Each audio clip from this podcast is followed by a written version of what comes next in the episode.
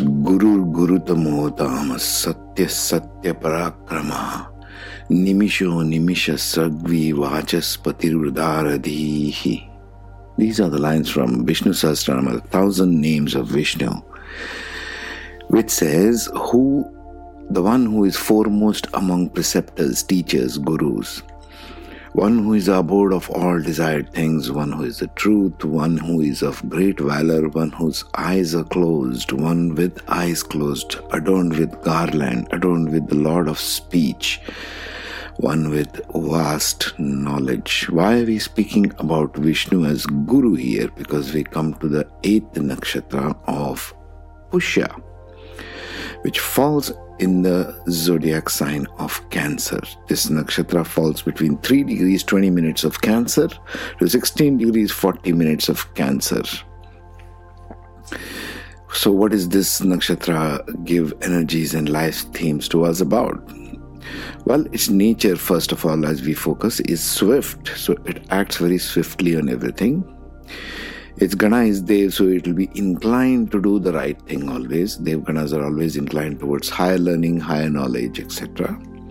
And the deity, most importantly, is Brihaspati. That is why we took the Guru lines from Vishnu Sahasranama. Brihaspati is the advisor to the Devas, the teacher, the Guru of the Devas themselves is Brihaspati. So the energy of this nakshatra is patience, wisdom, kindness. They can be optimistic by nature, especially with Leo, growth and positivity in the first pada because there's Cancer going into Leo. They have a theme of neglecting the spouse in favor of their duties or work.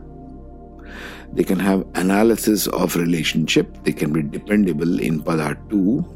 Virgo, because Cancer goes into Virgo in Navamsha, they do a lot of analysis of just about everything. Blind to dangers is another theme, as if uh, tunnel having a tunnel vision of some sort. You know, they are not aware of something going south around them immediately in the in their physical vicinity or in the vicinity of their life. Jealousy can be another aspect to them on the downside, which is especially can be in the fourth pada with Cancer going into Scorpio. They help selflessly they have generosity for community in Pada 1, maybe even in Pada 3 because Cancer is going into Libra. Libra is all about others, the community. Very futuristic. They make great hosts, hosting people over for lunch, dinner, that kind of a thing.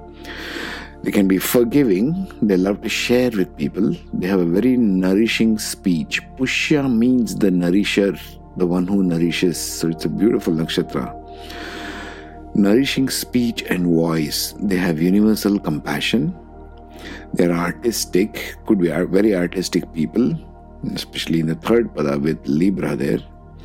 Teaching and nourishing children, especially in pada 1 with Cancer going into Leo.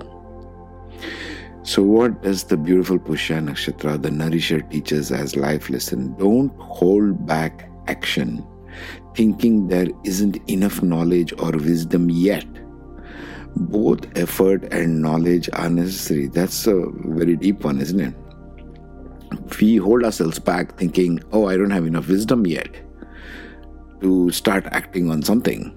Well, you have some wisdom to start with. Let's go with just that, shall we? So you go with whatever knowledge and wisdom you have. Don't hold back your action based on thinking that there isn't enough wisdom yet. Because Pushya is more inclined towards learning all the time. You see? That's where this comes from. You keep learning, learning, learning one after the other books and get degrees after degrees. You're never doing anything for anyone.